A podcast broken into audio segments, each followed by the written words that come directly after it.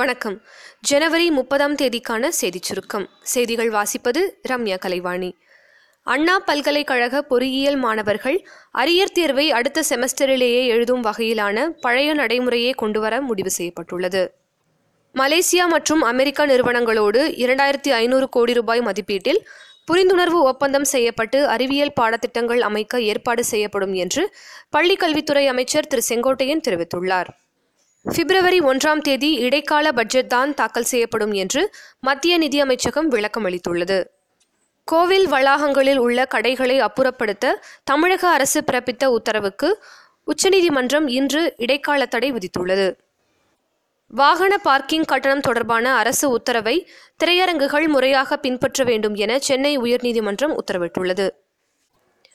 SC ST வன்கொடுமை தடுப்பு சட்ட திருத்தத்திற்கு தடை விதிக்க உச்சநீதிமன்றம் மீண்டும் மறுத்துள்ளது.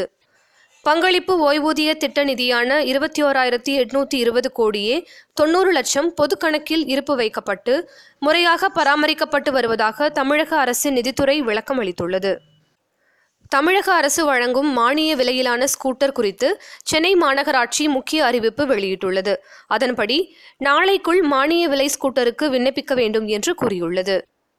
புதுடில்லியில் நாடாளுமன்றம் எதிரில் கான்ஸ்டிடியூஷனல் கிளப் சபாநாயகர் அரங்கில் பிப்ரவரி ஐந்தாம் தேதியன்று பிற்பகல் மூன்று மணி முதல் மாலை ஐந்து மணி வரை பெரியார் பன்னாட்டு மையத்தின் சார்பில் சமூக நீதிக்கான கி. வீரமணி விருது வழங்கும் விழா நடைபெறுகிறது. மக்களவைத் தேர்தலில் அதிமுக சார்பில் போட்டியிட விருப்ப மனு அளிக்கலாம் என்று தெரிவித்துள்ளது. விருப்ப மனுக்களை பிப்ரவரி நான்காம் தேதி முதல் பத்தாம் தேதி வரை அளிக்கலாம் என்று அதிமுக தலைமை அறிவித்துள்ளது. இருபத்தி ஐயாயிரம் செலுத்தி விருப்ப மனுக்களை பெற்றுக்கொள்ளலாம் என்றும் தெரிவிக்கப்பட்டுள்ளது. காந்திஜியின் நினைவு தினத்தையொட்டி சென்னை மெரினாவில் உள்ள அவரது சிலைக்கு ஆளுநர் திரு பன்வாரிலால் புரோஹித் மலர் தூவி மரியாதை செலுத்தினார். அதேபோல் காந்தி சிலைக்கு முதலமைச்சர் திரு எடப்பாடி பழனிசாமி, துணை முதலமைச்சர் திரு ஓ பன்னீர்செல்வம் ஆகியோரும் மலர் தூவி மரியாதை செலுத்தினார்கள். பன்னாட்டுச் செய்தி.